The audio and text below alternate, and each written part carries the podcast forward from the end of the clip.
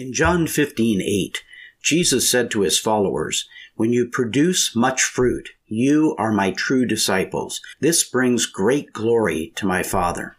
So the big question is how do we become true disciples of Jesus Christ who produce much fruit and bring great glory to the Father?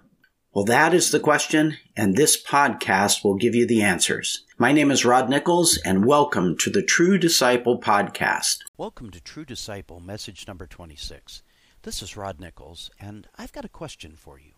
Are you a fruit producer? Well, that's what we're going to be discussing in this message. In John 15, verse 8, Jesus says, When you produce much fruit, you are my true disciples. This brings great glory to my Father. So true disciples are to be fruit producers. What does this mean? Well, we have to step back a few verses at the beginning of John 15 to better understand this. And here Jesus talks about being the true vine. We are branches off of the vine, and Father God is the gardener. The gardener prunes the branches that bear fruit so they can produce more. Yes, Jesus did love his parables. Okay, what does this mean in our lives? When we stay connected to Jesus by reading, studying, and meditating in the Word of God, and when we talk with Him every day in prayer, then we stay connected to the vine. We stay connected to Jesus. His Word is the life giving sap for us, it's what flows through us and keeps us alive and growing and producing fruit. Now, as with all growing vines, they need to be pruned in order to produce more fruit. Otherwise, they just kind of grow wild and crazy, as we do sometimes in our own lives. Well, Father God does the pruning by pointing out carnal or fleshly areas in our lives that we need to remove. Or He allows us to get into situations where we can readily see those fleshly areas at work and recognize that they need pruning. So let's go back to staying connected to the vine. In verse 10, Jesus says, When you obey my commandments, you remain in my love, just as I obey my Father's commandments and remain in his love. Part of remaining connected to the vine is to obey Jesus' commandments. So, what are those? Well, in Matthew 22, verses 37 through 40, Jesus reveals them. He says, You must love the Lord your God with all your heart, all your soul, and all your mind. This is the first and greatest commandment.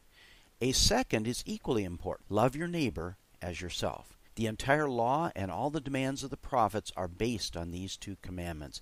In other words, all of the Ten Commandments are based in these two commandments. Now, as a true disciple of Jesus, we are to love God and love people. Let's go back to John 15 for more on this.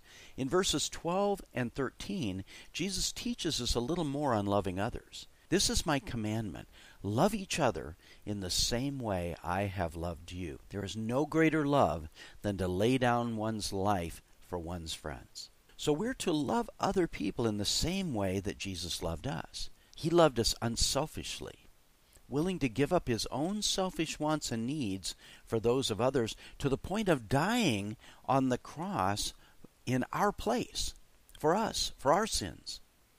He was the sinless one and yet he died on the cross to redeem our sins. As true disciples, that's how we're to love others.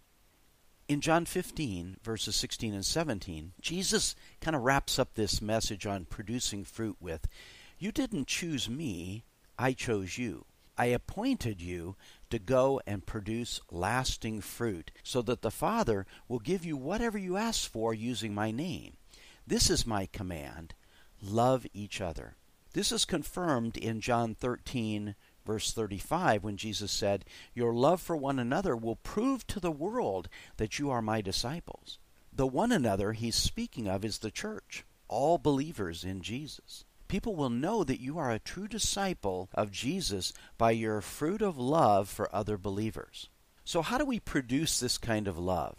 Well, we can't do it on our own we need to first love God with everything we have and then let Him love through us. Producing this fruit of love with other Christians is going to be difficult at times. I've had this love tested many times as other Christians have gossiped about me, told lies about me, shared things that I shared with them in confidence, told me they would do something and then didn't do it, didn't honor contracts, got angry with me, and said things that hurt, and so on.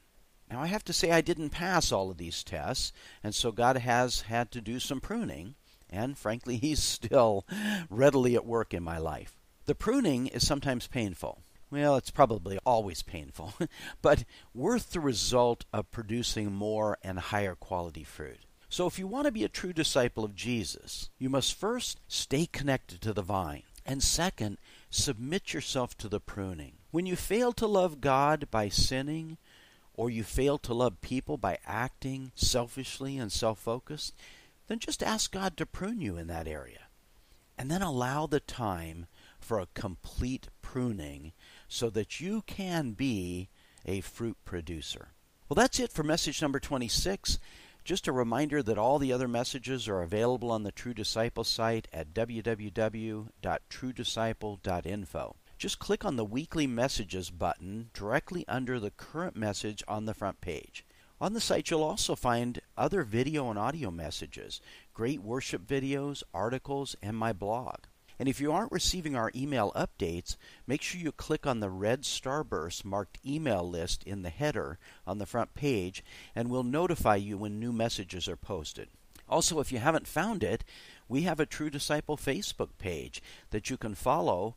It's at True Disciple 2. So if you just search for True Disciple 2, you'll find the page. Make sure you follow it, and uh, you'll you'll see notifications. And we put some other types of things on there as well.